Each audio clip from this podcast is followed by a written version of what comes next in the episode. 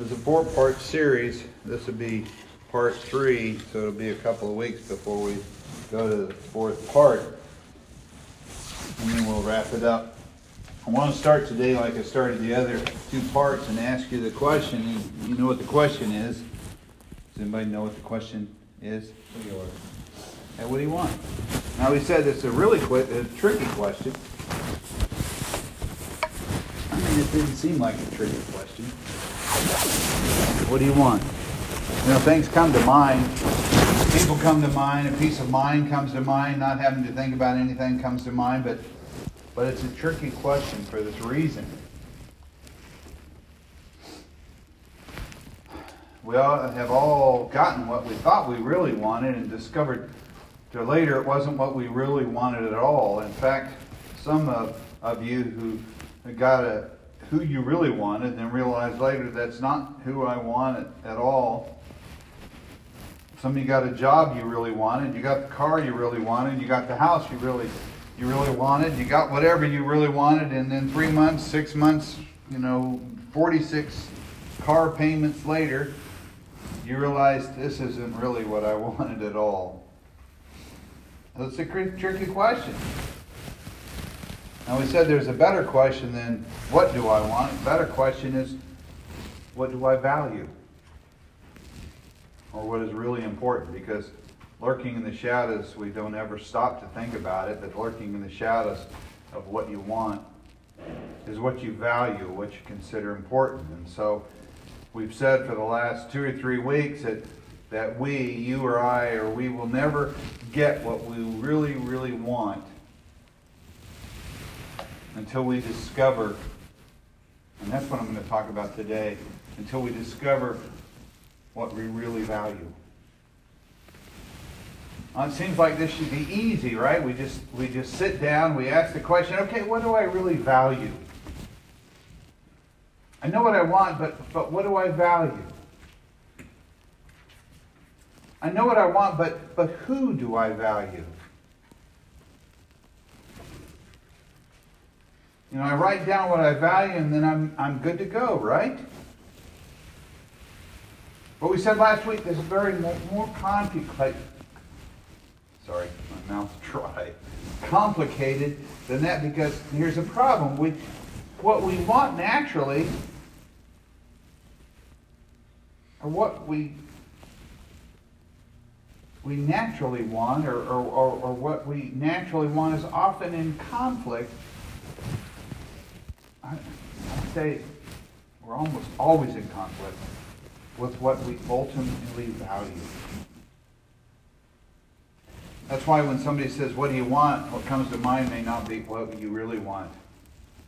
It's why when you're you're in your teens and your 20s or maybe your 30s or your 60s, your 70s, what you're absolutely sure you want, it turns out not to be as fulfilling, perhaps that you thought it would be. Every single day, in fact, maybe every single hour, there's, there's an internal conflict inside of me and inside of you between what we naturally want and what we ultimately value. A couple of weeks ago, I gave you a life verse. For those of you who have a life verse, because who, who want to have a life verse, because Apostle Paul summed up this whole battle, uh, the battle perfectly when he wrote these words. You remember these? I do not understand what I do.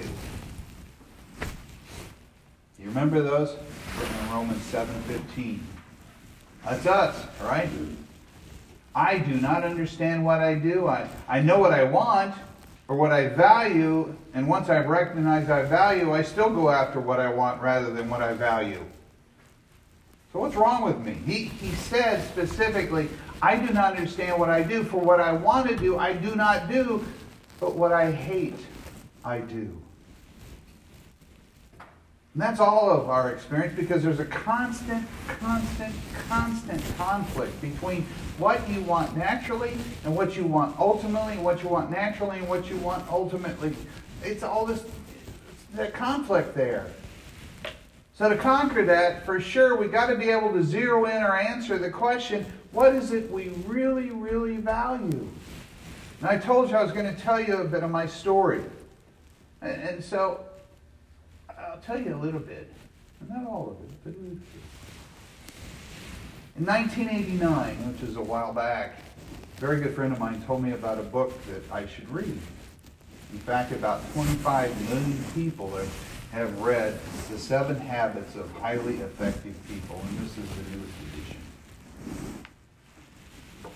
Here's what, what Stephen Covey writes. I'm going to set my water down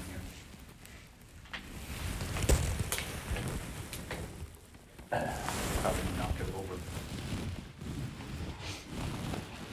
in your mind's eye, see yourself going to the funeral of a loved one. This is why it's hard. Picture yourself driving to the funeral parlor or chapel, parking the car and getting out. And as you walk inside the building, you notice the flowers, the soft organ music. You see the faces of friends and family you pass along the way, and you, you feel the, the shared sorrow of losing, the joy of having having known that, that, that radiates from the hearts of people there. As you walk down to the front of the room and look inside the casket, you suddenly come face to face with yourself. This is your funeral. Three years from today, maybe. All these people have come to honor you to express feelings of love and appreciation for your life. And as you take a seat and wait for the service to begin, you look at the program in your hand, and there's to be four speakers. The first is from your family, immediate and also extended. Your children, your brothers, your sisters, nephews, nieces, aunts, uncles, cousins, and grandparents who have come from all over the country to attend. The second speaker is one of your friends, someone who can give a sense of what you were as a person. The third speaker is from your work or profession, and the fourth is from your church or some community organization where you've been involved in in service. So now think deeply. What would you like each of these speakers to say about you and your whole life? What kind of husband? What kind of wife, what kind of father or mother would you like their words to reflect?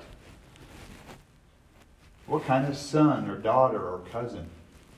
What kind of friend? What kind of working associate? What character would you like them to have seen in you? What contributions, what achievements would you want them to remember? And look carefully at the people around you. What difference would you like to have made in their lives? It says take a few minutes and jot down your impressions.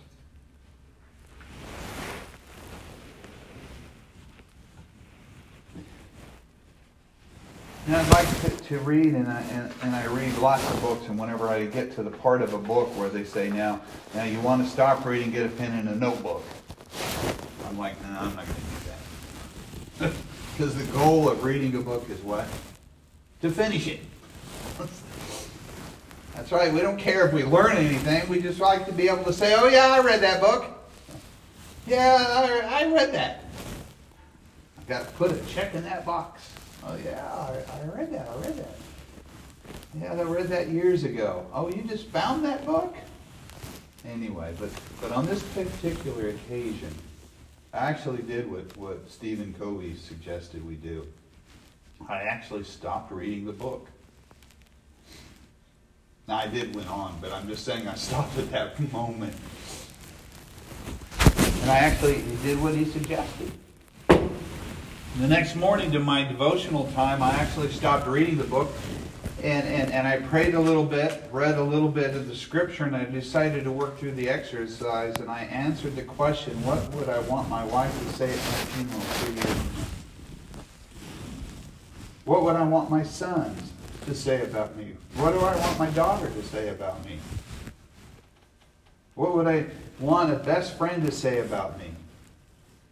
What would I want someone that I work with say about me. And I went through six or seven categories, and I, I didn't do it all at one time. I did I did one morning, and this took me over a week. And I'm telling you, this is not normal for me because again, it's like let's just keep this thing going and get through this book.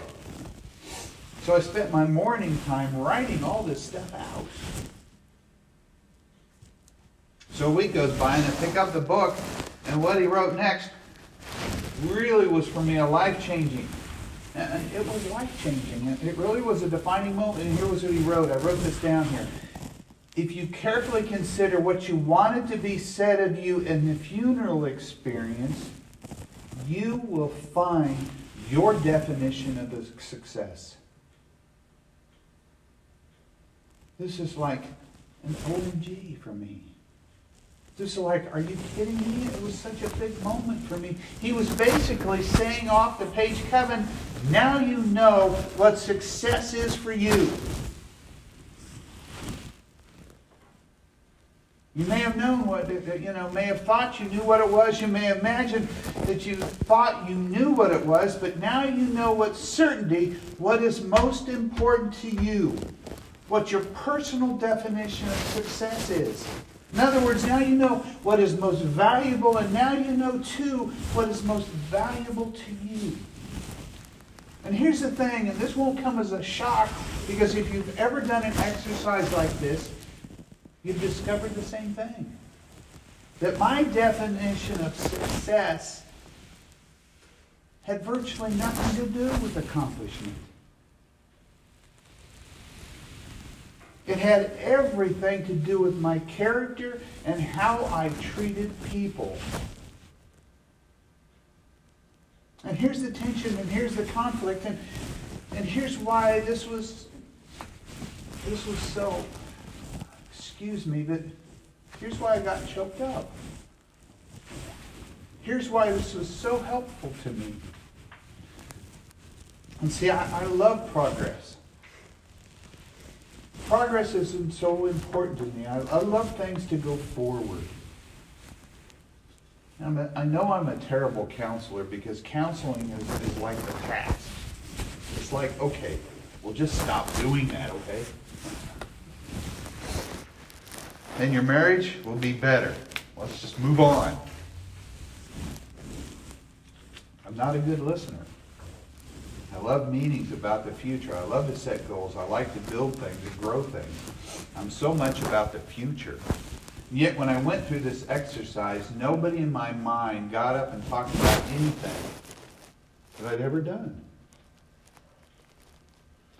What I drove, where I lived, how much money I made, how many sermons I preached, none of that ever came up. Because of much, much as much as I enjoy these things, as much as important as those things, and we're going to talk about that in a minute, but as, as important as those things are, I discovered that they're not actually what is important to me.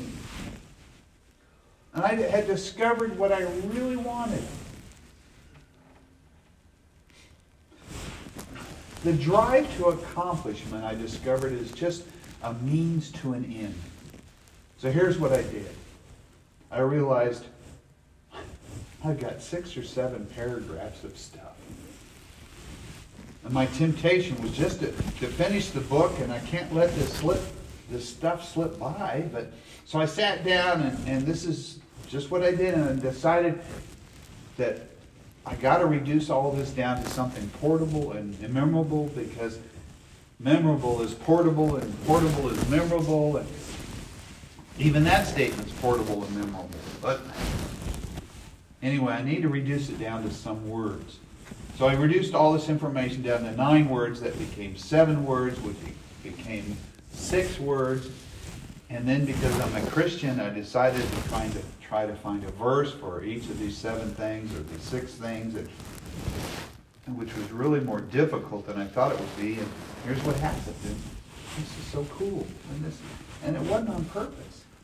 And as soon as I narrowed it down to seven words, seven terms, and those seven words become the perimeter around my behavior. They, they, they informed my conscience.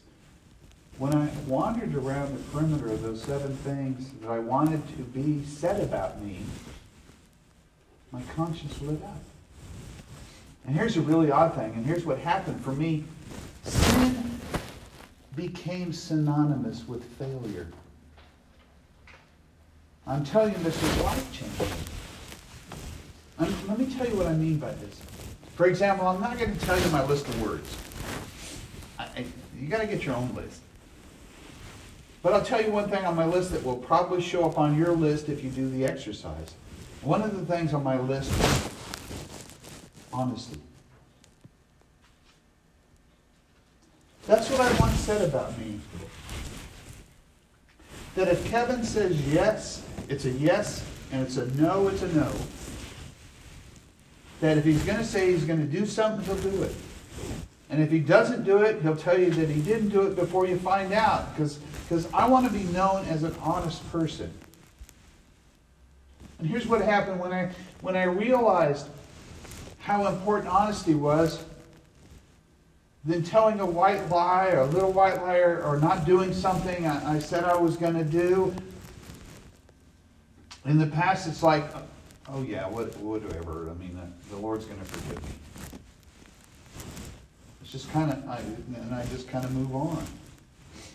And suddenly, being dishonest wasn't just, oh yeah, everybody does. Suddenly, dishonesty for me was, was a failure. Kevin, you failed because at the end of your life, you want to be known as an honest person. This isn't just a little sin. You failed. Now, the problem is, honesty, I think, is costly. Isn't it? You can lose a lot of money being honest. There's a lot of money that you leave on the table if you're honest.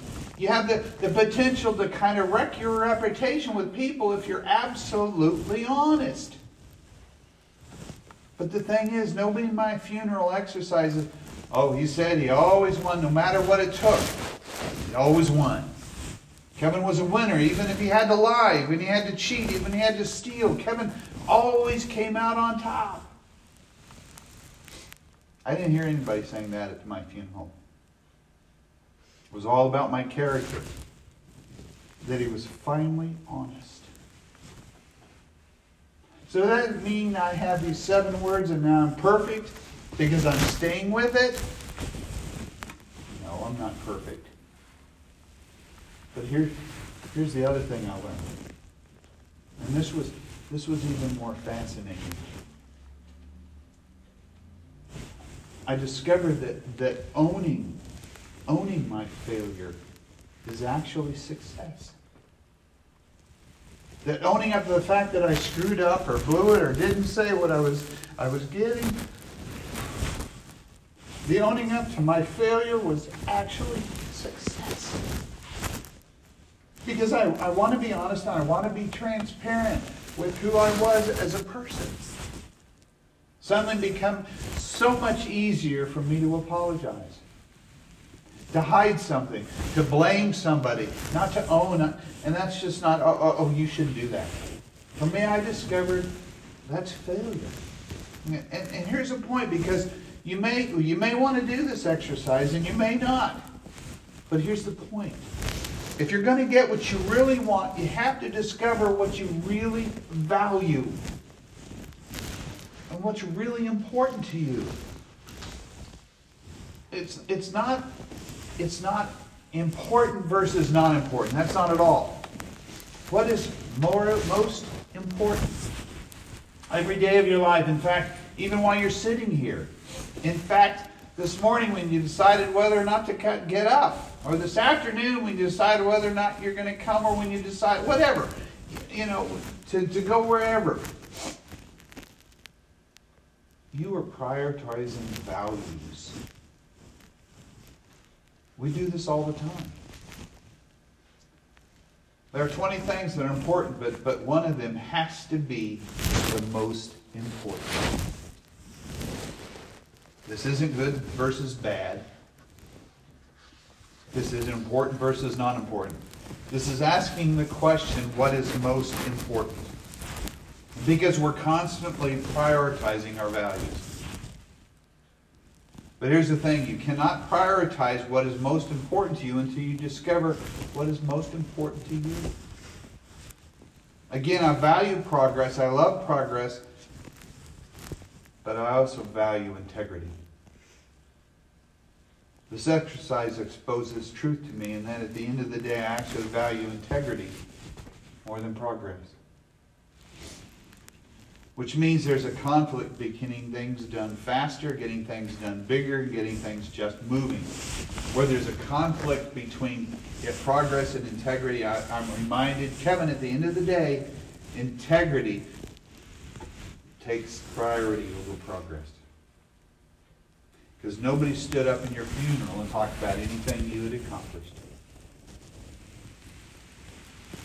Discovering what you value will, will keep want from getting in the way of, of, of the really want. You need to discover what it is you really value, what you want most. And I'm telling you, unless you sit down, unless you spend time with this, you can spend your entire life and never stumble on it accidentally. This takes some intention, and here's why. What was it a couple of weeks ago? Because because what you want naturally and what you want immediately, what you want naturally, what you want immediately is rare, rarely what you want ultimately. And ultimately is tied to what is really most important to you. Now, because of Christians, we've got to take this step further. The Christians ask a better question that leads to a surprising conclusion. And here's the question that, that Christians ask What does God really want? Or to tease it out a little bit, what does God really want for us? And some of you, this is a scary question, especially if you grew up in your church and you kind of drifted away, and the whole God thing is, I don't know if I want to go there at all. Or maybe you don't even believe in a personal God. Or you may be a Christian, and this is a scary question because you think you are all at odds with God over what you want and what God wants. And we assume we assume the real question is, what does God want from us? Let me talk about that for just a few minutes because it's a big deal. Let me set it up this way when Jesus was teaching his followers how to pray, do you remember? He teaches his followers how to pray because they, they grew up praying prayers, but they really they didn't really like the way they prayed, apparently, or they thought Jesus prayed better prayers because they come to Jesus and they say, Jesus teaches how to pray. Jesus said, okay, here's how you pray. Do you remember how Jesus instructed disciples and I think instructs all of us to pray? Do you remember our first two words? Our, what is it? Our Father. Now, this is important. It's so clarifying. If you can just remember that Jesus has invited us to address God as Father, it clears up so much confusion between the Old and New Testament between passage in the New Testament seem to conflict. Do you just remember the filter is God is my heavenly Father? It brings so much clarity to so many things. Now, with that in mind, let me ask you this question What does a good parent want from their children? Nothing. Good parents want stuff for their children, not from their children. And parenting for takes precedence over from. In fact, takes precedence over from. When you see a parent trying to withdraw or extract something from their kids to help their egos or make them feel better as a person or a coach or whatever it might be, that doesn't feel healthy to us. We look at that and go, well, there's something wrong with that. Because great parents want things for their children not from their children. And here's the great news your Heavenly Father wants something for you, not from you. We assume there's a competing agenda, and that's what I want what God wants are at odds. But what you want naturally and what God wants is for you at odds. But we've, what we've already discovered, and that most of the time, what you want naturally is at odds with what you want ultimately. The whole idea of surrendering to God scares us. Because we think somehow God's going to leave us unhappy or unfilled, fulfilled. And where in the world did that come from? How did God get to be such a bad person and a bad father?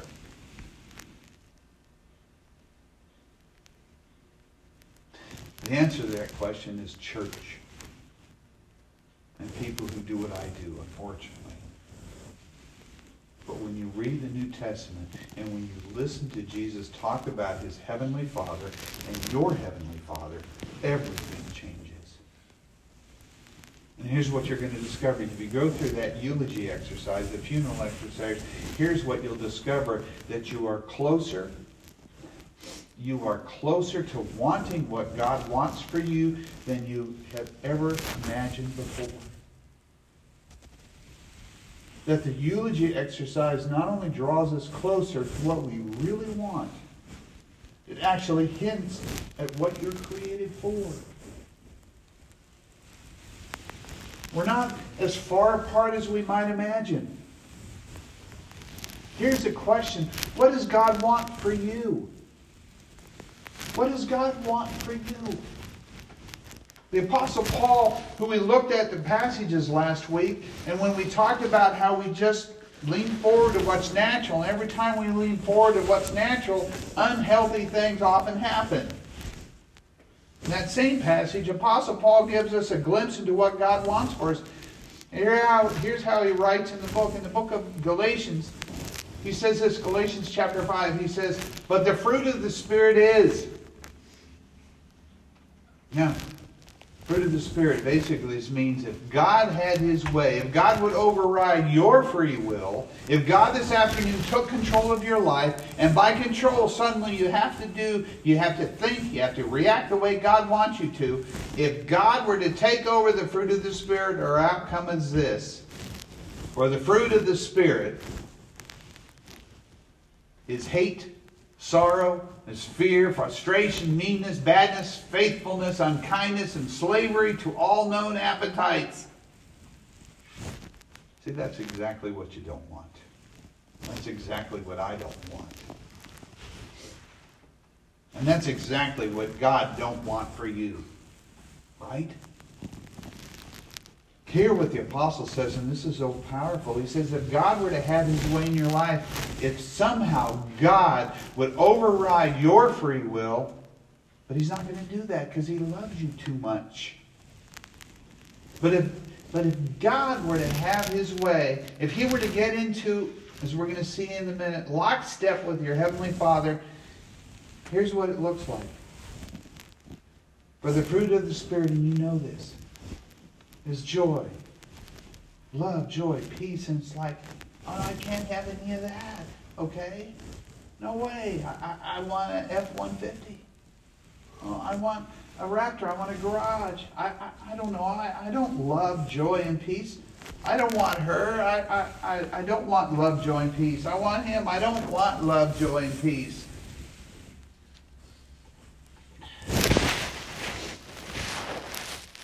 These three things will definitely solve most of your relationship problems. Love, the ability to love someone who's unlovable.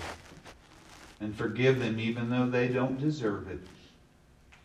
Joy, to be able to step into difficult situations and still have joy.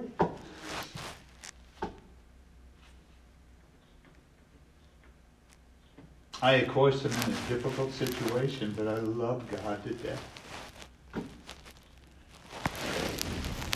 You've met people with joy, and so have I, and you thought they were on something. It's like, okay. Or that they were in denial. It's like, are you kidding me? Life, your life's falling apart, your job's falling apart, your wife might have cancer, your kids are in trouble, and you just have this sense of contentment and joy in the midst of all this. What's wrong with you? You know, many Christians in third world uh, in third world countries have more joy than you've ever had. And that's about all they have. And why is that? That's the product of someone who surrendered their heart and their life to their Heavenly Father. Love, joy, my goodness, peace. Let's just be honest. We're friends here. I hope. Some of you need a prescription for this. And some of you, I'll bet, have some already have some prescriptions for this. Because it's not natural. You can't work it out. You can't find it. Now think about this. Your, your Heavenly Father wants you to have something that you know you want. Peace, contentment, an internal, internal sense of satisfaction that is somehow disconnected but doesn't put you in denial of what's happening around you. This is why, why I say when you discover what you really want, when you discover what you really value, you're not that far from your Heavenly Father as you may have imagined. Love, joy, peace, patience, kindness, goodness, faithfulness, gentleness, self control. When you get behind this stuff and you get behind the person, and, and once you get behind, if, if, oh, if she only, if she would only, if he would only, you find yourself in this world and from this guy, and, and, and, okay for all the type A's that are worried about, okay, if I do that, I'll never get anything done. Just listen. This is a guy from who's done more, got, who's got more done than you'll ever get done without electricity and probably never taken a shower.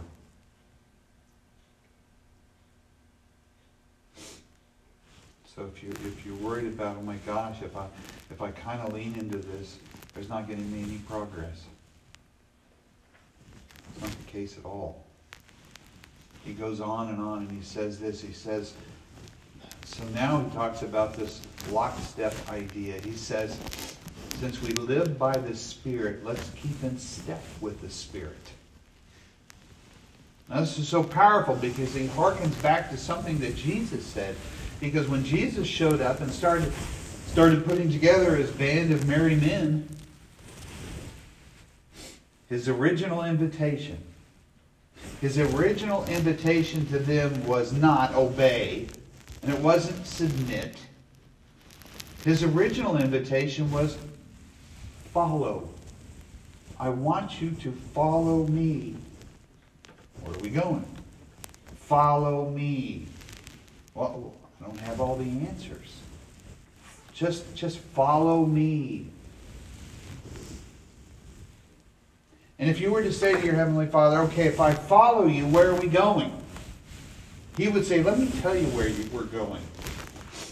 We're going to love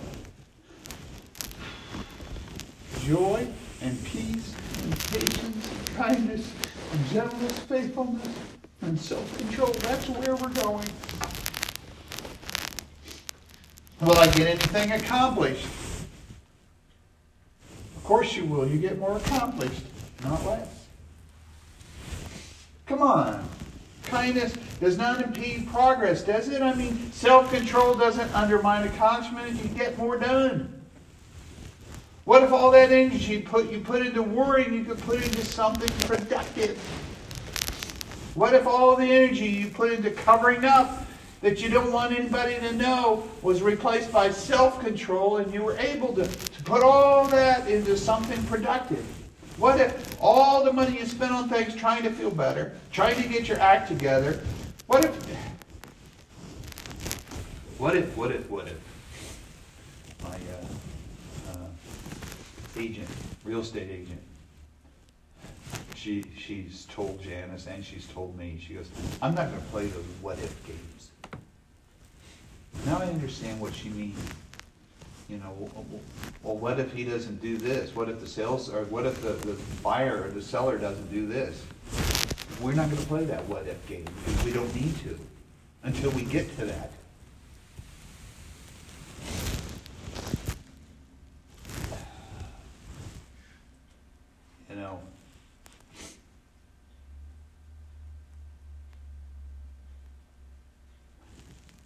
The what if is it, it, it, it's not the point of the whole thing.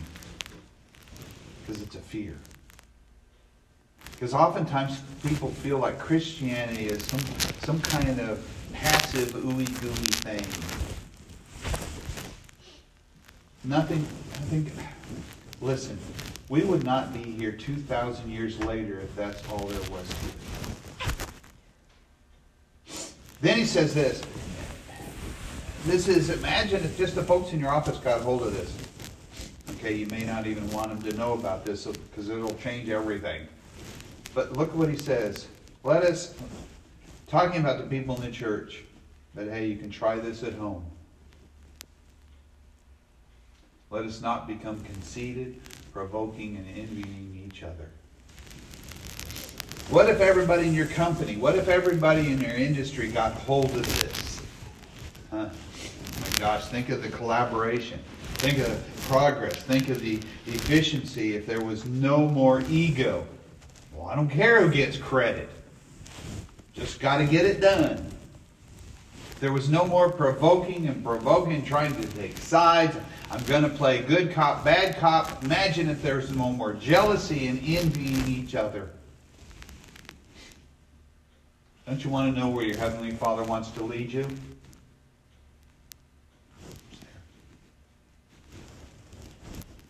And here's what I want, uh, what I know about you, and, and, and that's where you want to go. And that's where you want to go. And here's what I, what I, I how I know that. Because you may not latch onto all this personally, even though there may be something in you that's like, I don't know, love, joy, and peace. It's, it sounds like that. It sounds like it's just awful. But here's what I know: you value those things. Here's how I know: because you want the people around you to be characterized by those things. You want your son's future wife or daughter to be characterized by those things. You want your daughter's future husband to be characterized by those things. You hope to meet somebody someday who's characterized by gentleness, faithfulness, and self control. Because these are the things you value. And because you value them, you need to pay attention to them because they're lurking in the shadows of what you say you want. So back to, to our question, what do you want? What do you really want? And what God really wants for you are closer than you ever imagined. If you keep digging into this question, you get behind the behind this stuff, and you get behind the, the experience, you get behind the money, and you dig and you dig and you dig, you keep digging, and eventually you get to things like, like meaning and significance and legacy. And eventually you may find yourself face to face with the will of your Heavenly Father in your life. But I'm jumping ahead a bit. Because first you've got to find what's the most important to you. This week I want you to think about it. I want you to, to make some notes. And you may even want to do the eulogy exercise. Uh, you need to buy the book, or I can loan it to you. I don't care. Anyway, I want you to take some time. I want you to write some things down get yourself some words because when you when you discover, I mean, you know this. When you discover what you really value, you'll be less prone to settle for what you merely want. And here's the thing as your pastor, I don't want you to settle. I don't want you to settle for what you merely want. I want you to discover what you really actually value. Because what's important, actually important, because most it becomes most important. You're on your way to getting what you really want. Don't be surprised if along the way you don't come face to face with the will of your Heavenly Father. Pick that up in a couple of weeks. Father, thank you so much. Thank you for much, so much for allowing us to call the creator of our universe, Father. Father, I prayed for many of us that would sink in and everything, change everything as it relates to how we view you, a perfectly trustworthy Heavenly Father. give us the eyes to see, give us ears to hear. And I, I, I pray, Father, that many of us would make discoveries this week that are literally life changing. More than just changing a few habits, more than just changing how nice we are and how kind we are. I pray in that process we will come face to face with you. That we would come face to face with what you've called us to be, what you've created us to be.